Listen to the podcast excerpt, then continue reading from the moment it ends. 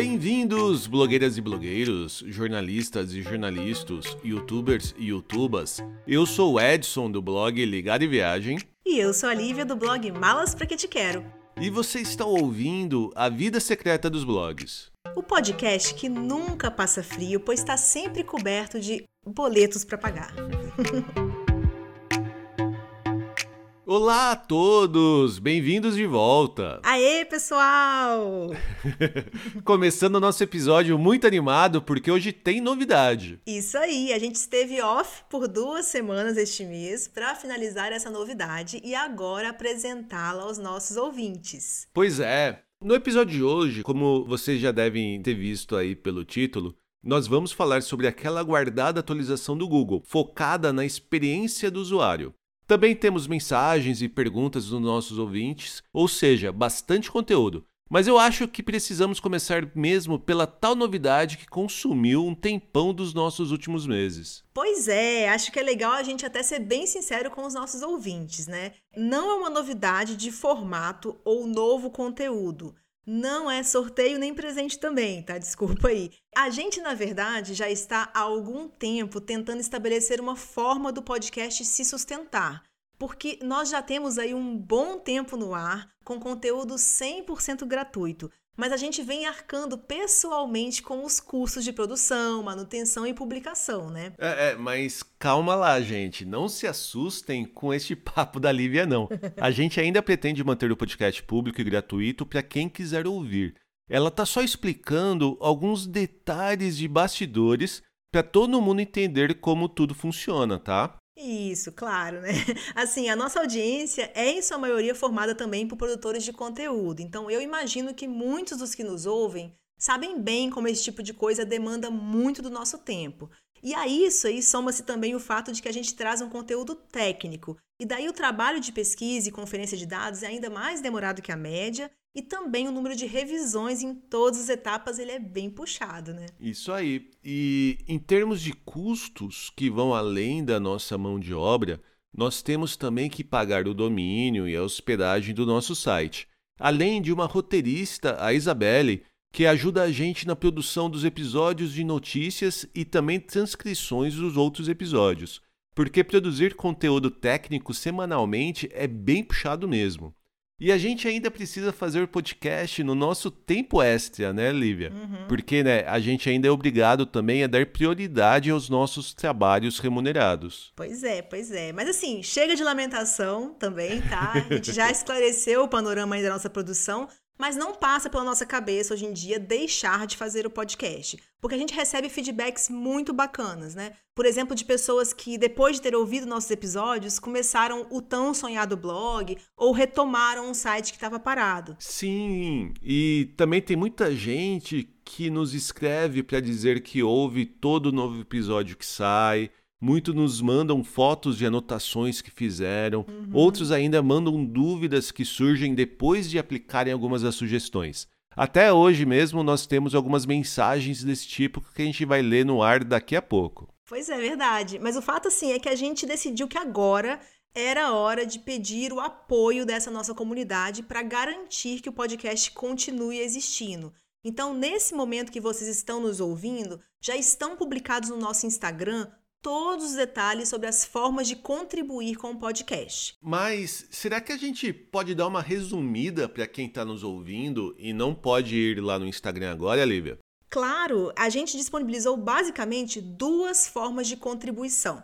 A primeira é via Pix, é simples e direta, né? Nessa modalidade, que a gente chamou de na parceria, você pode contribuir com qualquer quantia a que você quiser e puder, né? E pode fazer isso no momento que conseguir e quantas vezes bem entender. A nossa chave Pix é o meu e-mail, liviabergo@gmail.com. E para quem tem qualquer dúvida aí sobre como se escreve, tá lá no nosso Instagram, tá? Toda contribuição é bem-vinda. E claro que o apoiador ou apoiadora vai ganhar o nosso beijo virtual aqui no ar e também uma citação na nossa página de apoiadores. É, e a outra modalidade de apoio é através do site Catarse.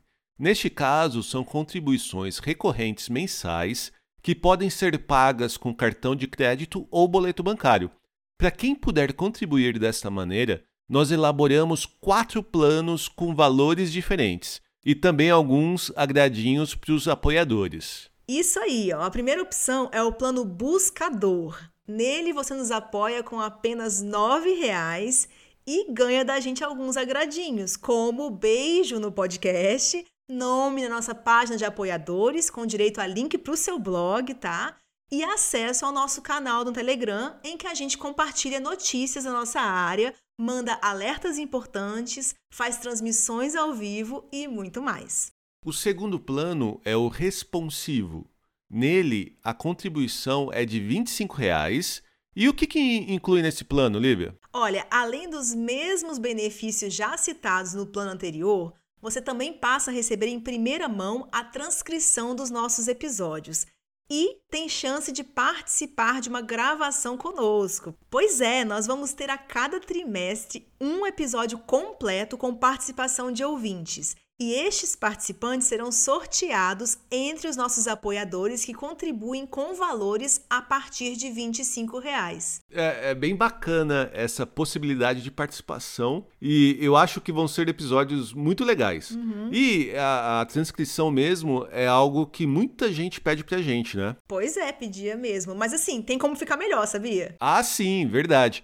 Tem a nossa terceira opção de contribuição recorrente que é o plano influenciador. Nele, o apoiador ou apoiadora contribui com R$ 39,00 e recebe quais agrados mesmo, Lívia? Bem, além de todos os agradinhos aí já citados nos planos anteriores, você ganha também direito de participar da escolha dos temas dos próximos episódios.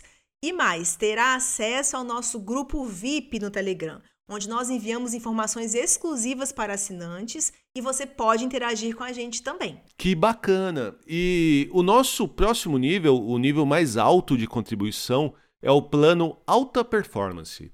Mediante a contribuição no valor de 55 reais, o que os apoiadores também ganham nesse caso, Lívia? Olha, este plano é bem especial além de todos os benefícios já citados, né, que são agradecimento nominal, link para o seu site, transcrição dos episódios, participação na escolha dos temas, chance de participar dos nossos episódios especiais e acesso ao canal do Telegram e ao grupo VIP, você ainda ganha uma videochamada comigo em que eu vou responder dúvidas específicas sobre o seu site e fazer uma análise dele.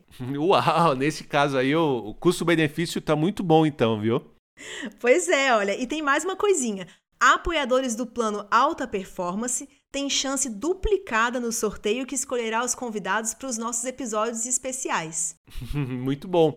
Mas tem mais um benefício que todos os apoiadores ganham, sem exceção, não é? Sim, com certeza, e talvez seja o mais importante de todos, que é a maravilhosa sensação de estar ajudando o podcast a continuar existindo porque a gente fez aí nos nossos planos de apoiadores, né? A gente os fez para incentivar e formatar melhor este método de apoio. Mas nós sabemos que os benefícios dos planos não são os nossos serviços mais imperdíveis ou importantes. A nossa principal contribuição para essa comunidade é o podcast em si, as informações que a gente traz nos nossos episódios. Então, todo esse projeto e esse papo aqui é para viabilizar esta que é a parte mais importante. Exatamente. E é claro que existem mais detalhes sobre os benefícios. Por isso é importante que vocês vejam tudo com calma no nosso perfil do Instagram. Lá está melhor explicado como funcionarão as coisas como os sorteios, os grupos, o número de contribuições necessárias para ativar os benefícios do plano alta performance, entre outras coisas. Isso aí. Então não deixem de dar uma passadinha no nosso Instagram, procurando lá por A Vida Secreta dos Blogs. E mais importante ainda, não deixem de contribuir. Se você gosta do podcast, se ele é útil para você, que tal fazer algo para manter ele existindo, né? Nós queremos muito mantê-lo no ar, bem como a sua frequência e qualidade. Então, por isso, eu reforço que toda contribuição será bem-vinda, seja no valor que for. Isso aí, nós contamos com vocês. Mas bora seguir com o episódio que ainda tem muito assunto. Lívia, você tem beijo para mandar hoje? Sim, olha, hoje eu quero deixar um beijo pro pessoal que nos indicou lá no Instagram, a galera da Rádio Caractere, que é um podcast bem bacana sobre literatura. Muito obrigado pelo apoio, pessoal. E outro beijo para a galera do blog Ainda Vou Lá, que também se manifestou dizendo que sentiu falta da gente nas semanas que tivemos off. Não criemos pânico, tá, gente? Estamos de volta. E também vou deixar um beijo para Elizabeth, do blog elizabethwerneck.com. Ela mandou essa mensagem há dias já e eu demorei a ver, então tô mandando beijos aqui com juros, tá? A Elizabeth falou que adora o podcast e que ele mudou a vida dela. Olha que forte. Verdade. Mas a gente sempre fica muito feliz de ouvir isso, né? Pois é, e no meio do papo eu descobri também que ela é minha conterrânea e mora hoje num prédio vizinho ao que eu morava alguns anos atrás. Fica então o meu beijo também para Elizabeth, para o blog Ainda Vou Lá e para o pessoal da Rádio Caractere. Mas nós temos duas perguntas para responder hoje também, né? Sim, nós temos uma pergunta sobre AMP, enviada pela Sabrina Albuquerque, do blog Viagem Sem Pacote, e uma questão sobre site fora do ar e ranqueamento, enviada pelo Felipe Tavares, do blog Mapa de Viajante. Mas como nós fizemos uma abertura bem longa com a nossa novidade dos planos de apoio ao podcast, nós vamos entrar agora no nosso assunto principal do episódio e responderemos as duas perguntas logo em seguida, ainda hoje, ok? Muito bom! E já que você chamou o assunto, vou puxar nossa introdução a este tema tão pedido e tão temido ao mesmo tempo: a atualização de experiência de página, que muitos chamam simplesmente de Core Web Vitals. Ela chegou e acho que, assim como eu, deve ter ouvintes aí morrendo de medo. Ah, com certeza. Tem gente morrendo de medo há meses, inclusive. É, porque este foi um update que o Google anunciou com antecedência. Chegou a adiar o rollout algumas vezes também. E agora finalmente está acontecendo. Porém, ao contrário do que muitos pensam, essas mudanças no algoritmo do Google não acontecem em poucos minutos, num passe de mágica. A maioria delas demora dias ou mesmo semanas. Segundo o Google, essa atualização de experiência de página só deve estar completamente finalizada e em funcionamento no final de agosto. É, mas aproveita, Lívia, e me esclarece uma coisa. Como eu comentei, muita gente tá com medo realmente aí da chegada dos tais Core Web Vitals. Mas o Google chama esse update de atualização de experiência de página. É, é realmente a mesma coisa? Olha, não é exatamente a mesma coisa, tá? Os Core Web Vitals são um conjunto de três métricas das quais a gente já vem falando há alguns meses e cujos relatórios estão disponíveis no Search Console. Já a atualização de experiência de página é o update do algoritmo Google que vai finalmente incluir os resultados destes relatórios na equação de ranqueamento dos sites. Então, o Core Web Vitals já é uma realidade desde o ano passado, quando foi tornado público. Mas só agora, em junho deste ano, o Google começou o processo de inserção dessas informações no seu algoritmo.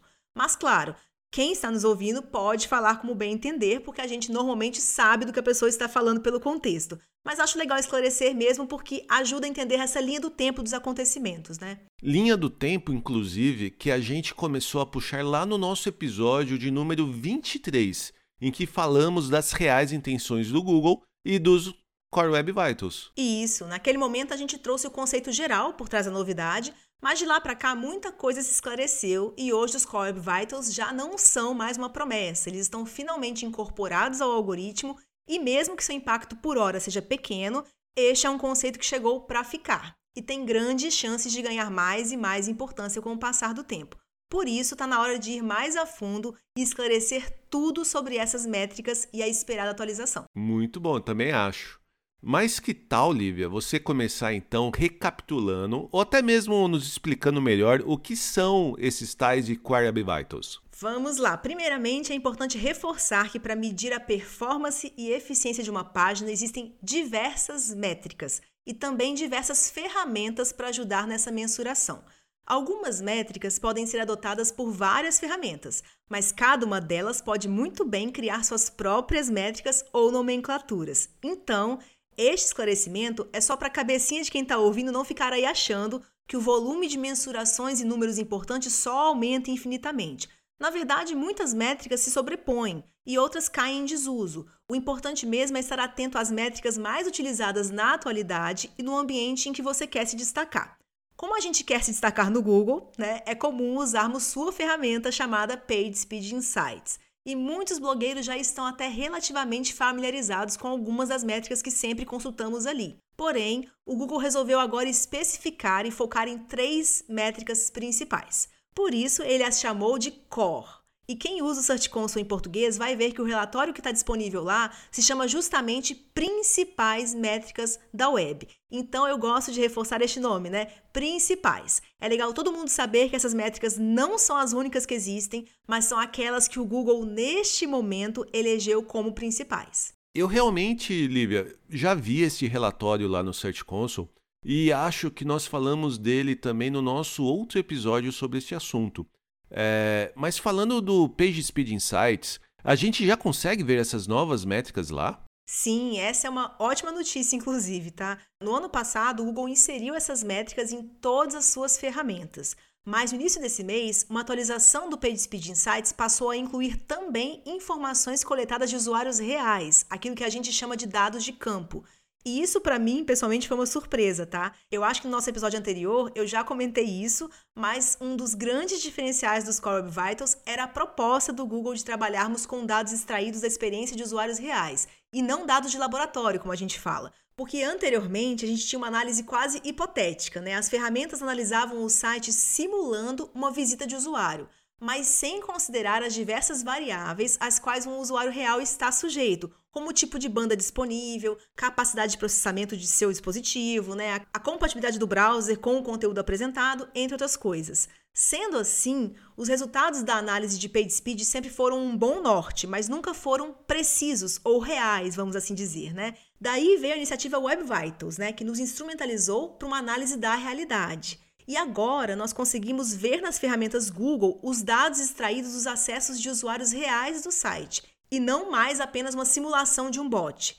E a minha surpresa vem deles terem adicionado este tipo de informação no PageSpeed Insights, né? Isso já aparecia há algum tempo no Search Console e eu imaginei que se limitaria àquele ambiente por se tratar de uma informação específica de dados de usuários reais do seu site. Porém, o Google não parou por aí, porque ele não é obrigado, é, e agora é possível ver essas análises também no PageSpeed Insights, o que significa que você consegue ver a informação de sites concorrentes, inclusive. Claro que são apenas gráficos simples, né, com médias anonimizadas, não vão se animando aí não. Mas não deixa de ser uma informação interessante na hora de se comparar. Poxa, isso realmente parece bastante bacana.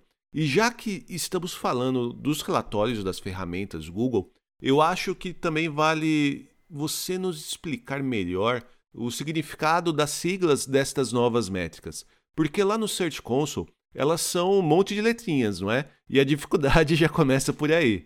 É, não, isso é verdade. É, então vamos por partes, tá? Começando pela métrica LCP, que significa Largest Contentful Paint. Esta é a medida do tempo necessário para que ocorra o carregamento completo do maior elemento do seu conteúdo principal. Este conceito pode ser um pouco confuso, né? Alguns especialistas podem preferir falar sobre elemento mais importante do conteúdo e não maior elemento. Mas eu não gosto muito desse termo porque ele pode se confundir com algumas métricas do passado, em que as ferramentas tentavam deduzir qual era o conteúdo mais significativo em cada página e falhavam miseravelmente, tá? Então, eu considero que o Google acertou mais a mão nessa métrica atual, o LCP, através da qual a ferramenta procura na página o elemento que demora mais tempo para carregar e mede isso. Claro que ela continua delimitando minimamente o que é conteúdo principal e o que não é, para garantir que se trata mesmo de um elemento importante daquela página. Então, exemplificando na prática, né, isso significa que o relatório pode ignorar uma imagem pesada que está no rodapé do seu blog, mas um elemento no topo ou no centro do seu conteúdo não vai passar despercebido e é importante que você se certifique de manter tudo ali otimizado ao máximo. É, a boa notícia sobre essa métrica é que frequentemente o próprio dono do site consegue reverter os principais problemas encontrados aqui sem obrigatoriamente precisar de ajuda técnica, tá? É, na maioria dos sites, o maior elemento normalmente vai ser uma imagem. Então, reduzindo o tamanho dessa imagem ou instalando um plugin de cache, por exemplo, você já minimiza o impacto deste elemento no seu resultado. Mas eu consigo saber qual elemento exatamente o Google está avaliando? Ou o ideal é otimizar tudo? Bem, é, otimizar tudo sempre é o melhor dos mundos, sem dúvida, não vou questionar isso. Porém, também é possível sim saber qual elemento o Google está avaliando ali. Como eu comentei agora há pouco, a ferramenta PageSpeed Insights já mostra dados relevantes aos Core Web Vitals e isso inclui detalhes a respeito dos detratores. Então, quando a sua página é sinalizada ali com um LCP alto, basta clicar no texto que está informando isso, que ele vai abrir um campo logo abaixo com mais informações, incluindo aí muitas vezes até uma miniatura da imagem que foi considerado o maior elemento do seu conteúdo principal. Vocês vão perceber que o Google considera saudável um LCP de até 2 segundos e meio. Acima disso, ele já sugere atenção. Caso o número seja superior a 4 segundos, será sinalizado em vermelho como ruim. E eu imagino que para resolver ou melhorar essas questões de LCP, uma indicação seria otimizar as imagens. Tem mais alguma outra coisa a se fazer? Sim, tem mais de uma ação possível, tá? Sendo algumas mais técnicas que outras. Então, além de ter atenção ao tamanho das imagens, valem muitas das coisas que já comentamos no nosso episódio 2 sobre page speed, tá? Entre elas, utilizar alguma ferramenta de cache no site, se certificar que o servidor de hospedagem não é seu detrator, né? Otimizar ao máximo o seu CSS, JavaScript e eu sugeriria ainda minimizar ao máximo a renderização do lado do cliente, que é uma ação mais técnica, mas acho que se você já tentou todas as sugestões anteriores e ainda encontra dificuldades nessa métrica, vale conversar com seu programador ou técnico de confiança para se certificar de que isso não está te prejudicando. Quando a gente pensa no mundo mobile hoje em dia, nós temos bandas de internet menos estáveis, né? dispositivos muito variados também o que pode fazer com que o excesso de processamento do lado do cliente se torne um ponto arriscado dentro da estratégia de performance do seu site. Claro que não é todo site que conseguirá diminuir isso, né? Mas assim, estamos aqui para dar ideias e para vocês investigarem dentro do possível. Uhum. E, mas agora falando da segunda sigla, o que seria o FID? Bem, essa é a sigla para First Input Delay. Essa métrica se refere ao tempo que leva para o navegador responder à primeira interação do usuário. Lembrando que navegadores aí são os programas como Chrome, Firefox, Safari, Edge, né? Ou outros mais famosos, como Cristóvão Colombo, Pedro Álvares Cabral, né? uh, então, podia ter feito pior, tá? Podia ter falado Netscape Navigator, tá? Você lembra dele? Nossa, esse eu lembro. Que Deus o tenha. É, chega a ser até cringe lembrar disso aí. Parênteses aqui. A primeira vez que eu fiz um site, um blog, uma página, foi no, no, no Netscape Composer, que existia do, do Netscape Navigator. Mas voltando à nossa métrica, então. É claro que quanto mais rápido for a resposta do navegador a uma interação, melhor. Então, sabe aquele momento em que você acessa uma página, a tela se preenche com conteúdo, você escolhe algo para clicar, que pode ser um menu, um link, um call to action, mas daí nada acontece após o seu clique? Claro que essa não é uma experiência de usuário ideal. Ela pode levar à frustração e muitas vezes à desistência, né? Uhum. Porém, essa não é uma experiência incomum. Ao carregar uma página, o navegador precisa processar muitas coisas, mas ao contrário do que pode parecer para quem nunca olhou isso por dentro, né, ele não consegue fazer tudo ao mesmo tempo, não é simultâneo. Na verdade, ele segue uma sequência de ações. Então, às vezes, o conteúdo ali da primeira tela já apareceu, mas o script que rege a interatividade daquele item que você clicou ainda não foi carregado por completo. Essa métrica, né, o feed ou FID, ela avalia todas as interações que acontecem durante o carregamento da sua página. O Google considera que a resposta do navegador precisa acontecer em menos de 100 milissegundos. Tempos superiores a isso precisam de atenção. E caso superem os 300 milissegundos, já entram na faixa vermelha das ferramentas de aferição do Google. Tá, mas, mas uma dúvida aqui, Lívia. Quando você fala que o Google avalia todas as interações, isso inclui a movimentação do visitante pela página ou só mesmo os cliques? Então, são todas as interações com conteúdo já aparente que demandam uma resposta do site. Então, o movimento de rolagem de página ou o zoom, por exemplo, não impacta nisso. Mas os toques, no caso do mobile, ou cliques, no caso do desktop, são todos considerados. E mesmo alguma tecla pressionada pelo usuário que acionaria algum elemento, tá? Tá, então eu imagino que esta seja uma métrica que pode apresentar uns resultados bastante doidos, né? Porque a gente não tem 100% de controle sobre o que o usuário faz num dispositivo dele, né? Sim, é, eu entendo sua preocupação, tá? Mas vamos considerar que os usuários têm um padrão de comportamento, né? Então, mesmo que uma página ou outra possa ter um número estranho em algum momento, eu não creio que isso dure. Uh, e o PageSpeed Insights, teoricamente, considera os dados de usuários reais dos últimos 28 dias. Então, uma alteração estranha também não tende a perdurar. E só como curiosidade, vale lembrar que é muito comum em acessos vindos do Google os usuários não executarem qualquer interação com a página. Não é à toa que o número da taxa de rejeição de acessos desta fonte costuma ser super alto. Por isso, não estranhem também se algumas páginas não apresentarem um número de feed, de FD, porque simplesmente pode ser uma página com poucos acessos no período mais recente ou com alta taxa de rejeição. Sem contar que essas métricas são alimentadas por informações referentes a usuários que concordam com a coleta de dados via Chrome. Até como curiosidade também vale citar, não é o Google Bot que analisa os Core Web Vitals, tá? É o Chrome. E esse divide essa informação com o sistema do Google. Entendi. É, mas a, até agora voltando à métrica em si, você disse que números acima de 100 milissegundos já demandam atenção, segundo o Google. Quais seriam as possíveis ações para melhorar essa métrica? Olha, a principal ação deveria ser, sem dúvida, repensar o número de scripts executados e otimizar os arquivos do site. Ou seja, ter menos coisas sendo executadas no background e impedindo o site de responder às interações. Isso inclui plugins de pop-up que porventura abram assim que a página carrega, por exemplo, ou qualquer outro elemento que demande a ação de scripts, como eu comentei. Entendido. E, e agora, a gente já pode falar do CLS. O que, que seria essa terceira métrica do Core Web Vitals? Então, essa é a sigla para Cumulative Layout Shift. É uma métrica que analisa as mudanças de layout durante o carregamento da sua página.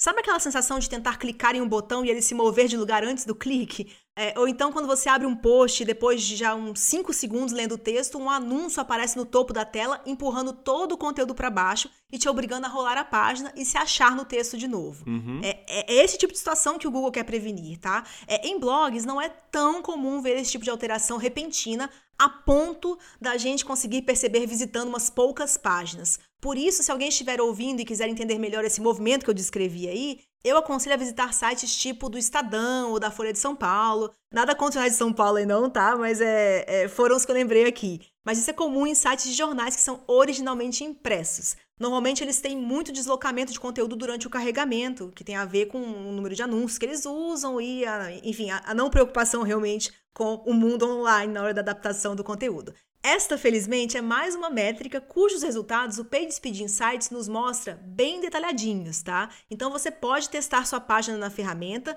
que ela mostra os prints de cada momento em que detectou uma mudança no layout e você consegue ver exatamente quais elementos estão impactando ali na sua nota. Mas eu posso adiantar que uma coisa boa a se revisar nos sites são os locais em que aparecem as imagens. Se você especificar no código a altura e largura da imagem, o browser já deixa aquele espaço reservado para elas, mesmo que elas carreguem após os textos. E isso evita ali a dança do conteúdo, tá? Outro vilão comum nessa história, eu acho que eu já comentei, são os anúncios, né? Como esses elementos dependem de fatores e servidores externos ao site, é bem difícil otimizá-los e o seu carregamento é quase sempre posterior mesmo ao restante do conteúdo. Mas daí eu considero já os anúncios um mal necessário. Afinal, eles são a fonte de renda mais comum dos sites e uma melhora na performance não paga nem perto do que você ganha com anúncios, né? E os próprios anúncios do Google podem acabar dando resultados ruins que serão analisados e avaliados negativamente pelo próprio Google, né? Sim, não só podem como botão, realmente. Porque é isso, assim, ele, as imagens não são sempre otimizadas, elas dependem de servidores externos, de terceiros, então é aquela coisa que o próprio Google também entende como mal necessário. Ele tem suas guidelines lá para que isso não aconteça muito, mas é completamente impossível evitar 100%, e ele é realmente carregado, inclusive, né, vamos lembrar, é, é programático, né, precisa realmente carregar de acordo com o usuário, não é uma coisa que se faz antes do início do carregamento do site, então é aquele mal que a gente tem que conviver, otimize todo o resto para você poder manter seus anúncios. Mas deixa eu te falar uma outra coisa, Lívia. É, mesmo eu que já sabia desse roteiro, tô quase perdido aqui, hein? É muita coisa para se lembrar, viu? Gente, sim, na verdade, sim. Se a gente passa mais de três dias sem falar dessas siglas, a gente já esquece o termo exato, tá? Mas eu realmente não acho que aqui o objetivo seja os blogueiros e donos de sites decorarem esses termos ou mesmo as explicações, né? Um jeito bom de revisar sempre esse assunto é pensar que um site deve ter um bom carregamento, seguindo três pilares. Primeiro, exibir o conteúdo para o visitante o mais rápido possível, que é o que mede o LCP. Em seguida, estar pronto para as interações, uma vez que o conteúdo está aparente, é natural que o visitante interaja, e é isso que mede lá o feed. E por fim, evitar a todo custo os deslocamentos de elementos do layout que podem estar prestes a receber essa interação do usuário, algo que é medido pelo CLS. Mas mesmo que ninguém lembre de nenhum desses detalhes amanhã, acima de tudo, a nossa tarefa aqui é falar sempre sobre performance de forma que nenhum ouvinte nosso vai esquecer deste ângulo na próxima vez que for alterar o layout do site ou inventar alguma moda que envolve muito script e pouca usabilidade na prática. Ah, Lívia, um, um outro indicador que eu vejo lá no Page Speed Insights do Google que você não comentou é o FCP. É, o FCP, ele não é uma métrica nova, ele fala do primeiro conteúdo, né, aparecer, ele já é um velho conhecido nosso e ele não tá né, no Core Vitals considerado pelo Google neste momento. Então, por isso que você vê ele no PageSpeed Sites como se ele fosse uma informação a mais importante ali, que já tinha ali antes, mas você não vê ele, por exemplo, no lá no, no Search Console. Então, quando a gente fala de Core Vitals, a gente não inclui essa essa sigla, seja porque o Google não está citando ela como os três Core Vitals, seja porque ela não é tão nova assim na história. Já era importante observar. Eu volto a dizer que eu ainda acho que o, o LCP é mais interessante de você observar hoje em dia. Ah, legal. É, mas agora, Lívia, até mostrando que eu realmente estou atento e não dormi aqui durante a gravação, eu queria. Como outras vezes, né? Como outras vezes, principalmente quando você teima em contar piadas.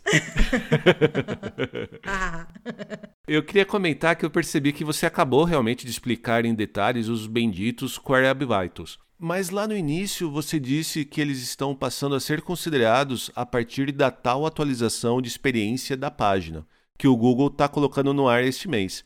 Mas eu imagino então que essa atualização envolva mais coisas, não é? Sim, é com certeza. Primeiro, eu tenho que lembrar que nunca a gente saberá tudo, tudo mesmo que um update do Google envolve, tá? Porém, a companhia revelou sim mais coisas sobre essa atualização. E nesse caso, não precisa nem decorar nada, tá? Porque eles também incluíram no Search Console um novo relatório com todos os itens, tá? Então, apenas para citar aqui, além dos Core Vitals, a atualização de experiência da página considera ao menos outros quatro sinais importantes, uh, que são a facilidade de uso via dispositivos móveis, o uso do protocolo HTTPS, a segurança do site e uma boa experiência de anúncios.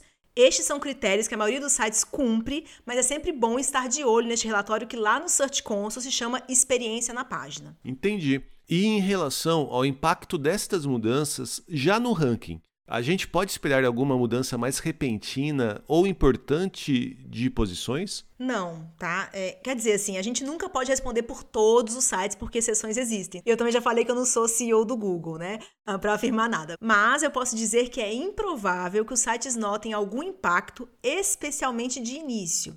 E digo mais: se seu site experimentar alguma oscilação neste momento, o meu conselho seria investigar outras possíveis causas antes de desconfiar da atualização de experiência de página, tá? E os motivos para isso são vários. Primeiro, porque este não foi sequer um core update, que são aquelas atualizações mais hardcore do Google, né? Por essa mudança estar sendo anunciada há alguns meses e estar associada aos Core Vitals, muita gente achou que seria um core update, mas não é. Então já começa daí.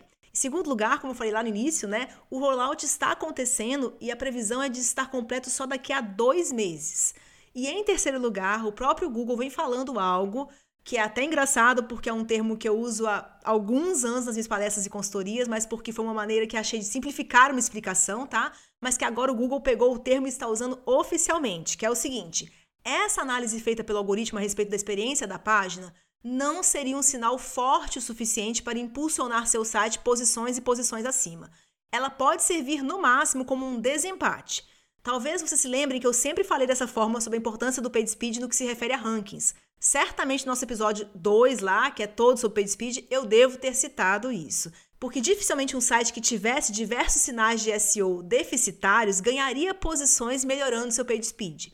Realmente, no meu entendimento, que aparentemente agora é oficial, um bom PageSpeed pode, por hora, no máximo, te diferenciar do seu concorrente direto. Então, no caso de uma outra página que compartilha com a sua da mesma qualidade e autoridade, entre outros sinais de SEO, claro, o sinal do PageSpeed serviria como um boost para você desempatar essa disputa ali. Ah, mas não muito mais que isso, tá? Por isso, nós vamos sempre insistir em todos os nossos episódios sobre este assunto que o seu foco nessa questão deve ter sempre como objetivo a melhoria da experiência do seu usuário. Não fica com ideia fixa de subir no ranking do Google, que vai ser só decepção. Deixa eu fazer uma última pergunta. Uhum. A gente está falando muito que essa atualização, até pelo próprio nome dela, é de experiência da página. Então, quando a gente pensa em Core Web Vitals, a gente não tem que pensar no site ou no blog como um todo, né? A gente tem que fazer essa análise, fazer as medições página por página, certo? Certo, mas claro que é uma coisa que a sua decisão final pode impactar no seu site como um todo. Então, você vai analisar algumas páginas, eu recomendo começar pelas páginas mais acessadas do site, né? Ou que você pôs mais conteúdo e está preocupado como ela está sendo vista realmente, mas disso tomar decisões. Se você descobre que em duas, três páginas suas tá muito grande, né, o tamanho das imagens, provavelmente seu site inteiro tá com imagens muito grandes, falta uma coisa, e aí você vai solucionar isso também às vezes naquela imagem, mas às vezes colocando, como eu falei, um plugin de cache no seu site. Então a solução é provável que muitas das soluções você faça para o site como um todo, mas você tira a, a, a análise, essa resposta de cada página individualmente, e sim, você pode fazer ações específicas, começando pelas páginas mais acessadas ou com mais problemas, né? Por isso mesmo também que o Google colocou esses, esses dados lá no Search Console, porque ele te indica quais páginas também estão com essa questão, né? Senão ficaria, né, procurar uma agulha no palheiro. Mas, assim, no final, as ações podem ser que te encaminhe para ações para o site como um todo. Mas a análise no PageSpeed Sites é sempre página a página. Legal, muito bom. E olha, a gente falou bastante hoje, viu? Uhum. Eu espero que tenha sido bem esclarecedor para quem está ouvindo, tá? É, mas não acabou ainda, viu? É, eu acho que agora é hora de cumprir o prometido e responder as dúvidas dos nossos ouvintes sobre AMP e o impacto da queda do servidor no ranqueamento. Pode ser, Lívia? Bora lá! A primeira pergunta foi da Sabrina Albuquerque, do blog Viagem Sem Pacote. Vamos ouvir? Oi, pessoal! Seguindo a dica de vocês, instalei o plugin AMP na minha versão mobile e vi minha pontuação do PageSpeed subir significativamente. No entanto, percebi que na versão AMP não há veiculação de anúncios. Isso acontece em todos os modos template ou só no leitor? Seria o caso de alterá-lo para o modo transição? E aí, Lívia? Então, essa pergunta da Sabrina foi ótima porque a gente fala, fala, fala aqui nos episódios, mas sempre poderia falar mais algum detalhe que em algum site vai acontecer. Mas como é mesmo meio impossível prever tudo, a gente conta com vocês para continuarem mandando as perguntas quando essas dúvidas surgirem mesmo. Então, respondendo, isso que você notou da ausência de anúncios, Sabrina, não tem a ver com os modos de exibição que você citou, não, tá? Na verdade, é que o código AdSense que já existia no site não funciona nas páginas AMP. Então, quando você configura o AMP do site, é necessário acessar de novo a plataforma AdSense e resolver isso, que pode ser feito de duas formas. A primeira é optar por exibir anúncios automáticos nas páginas AMP. Caso você não consiga achar essa opção na plataforma AdSense, eu vou deixar no post desse episódio no nosso site o link do passo a passo disso, tá? É bem simples, tá? É, a outra opção, caso você queira inserir você mesmo os anúncios no seu conteúdo, é copiar o código específico para MP que está disponível também lá na plataforma AdSense. E daí é só inserir este código onde você quiser no seu site. Caso você queira automatizar um pouco essa inserção, é possível usar um plugin de inserção de snippets como o Ad Inserter, por exemplo, né, que te permite colocar o código AdSense em certos tipos de páginas, como as AMP. E vou aproveitar para alertar tá, sobre outra coisa que eu não lembro de ter comentado no episódio sobre AMP, que é importante que você insira também o seu código Analytics nas páginas AMP. Caso contrário, elas não aparecerão lá no seu Analytics e você vai passar um perrengue achando que os acessos despencaram. Então, se você foi obediente, usou o plugin que nós recomendamos do próprio Google, é bem simples configurar essa inserção do código no seu próprio plugin.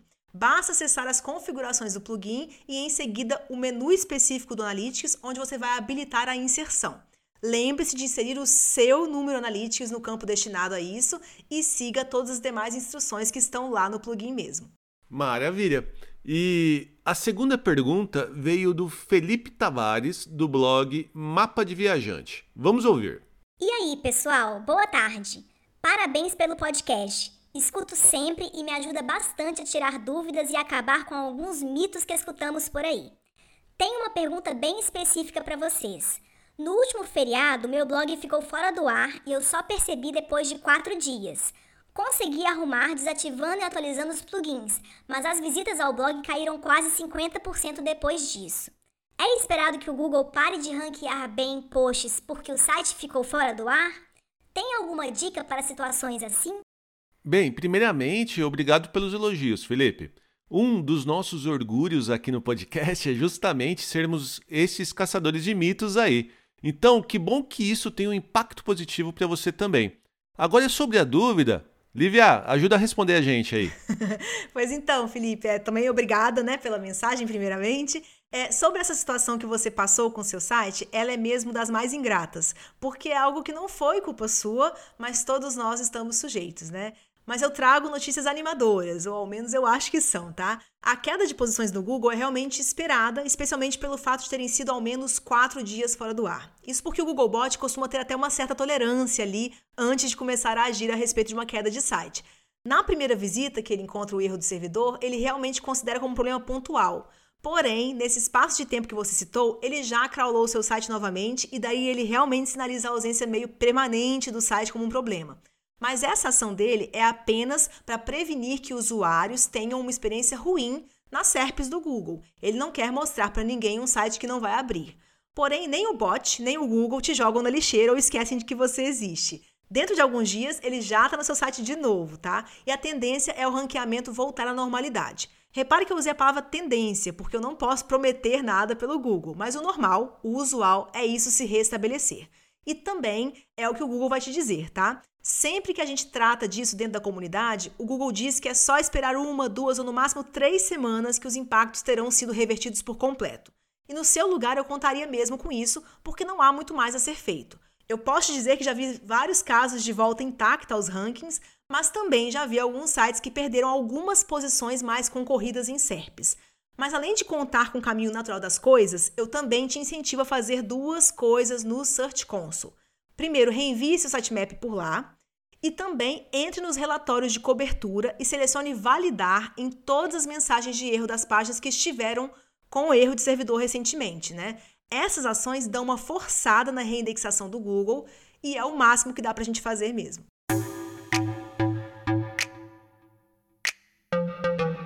Este foi mais um episódio do podcast A Vida Secreta dos Blogs. Como vocês já sabem, nós vamos deixar na página deste episódio no nosso site alguns links úteis que foram citados ou podem te ajudar a aplicar as dicas que demos nesta conversa de hoje. Então acessem a vida secreta dos blogs.com.br para encontrar todas essas informações. E para participar do nosso papo com dúvidas e sugestões de outros assuntos, basta mandar mensagem para a gente através do Twitter, Instagram, Facebook ou nosso e-mail pergunte arroba avidasecretadosblogs.com.br. E não deixe de compartilhar este episódio com seus amigos interessados neste nosso bate-papo. Para manter o podcast existindo, nós precisamos que vocês nos ajudem nesta divulgação. Mas também dá para contribuir com um dinheirinho via Pix ou via Catarse, tá, gente? Não deixem de olhar os detalhes no nosso Instagram, tá? É isso aí, gente. Este sim, né, Edson? É o famoso ajuda a gente a te ajudar. é, exatamente. Então é isso. Um abraço, pessoal. Beijo!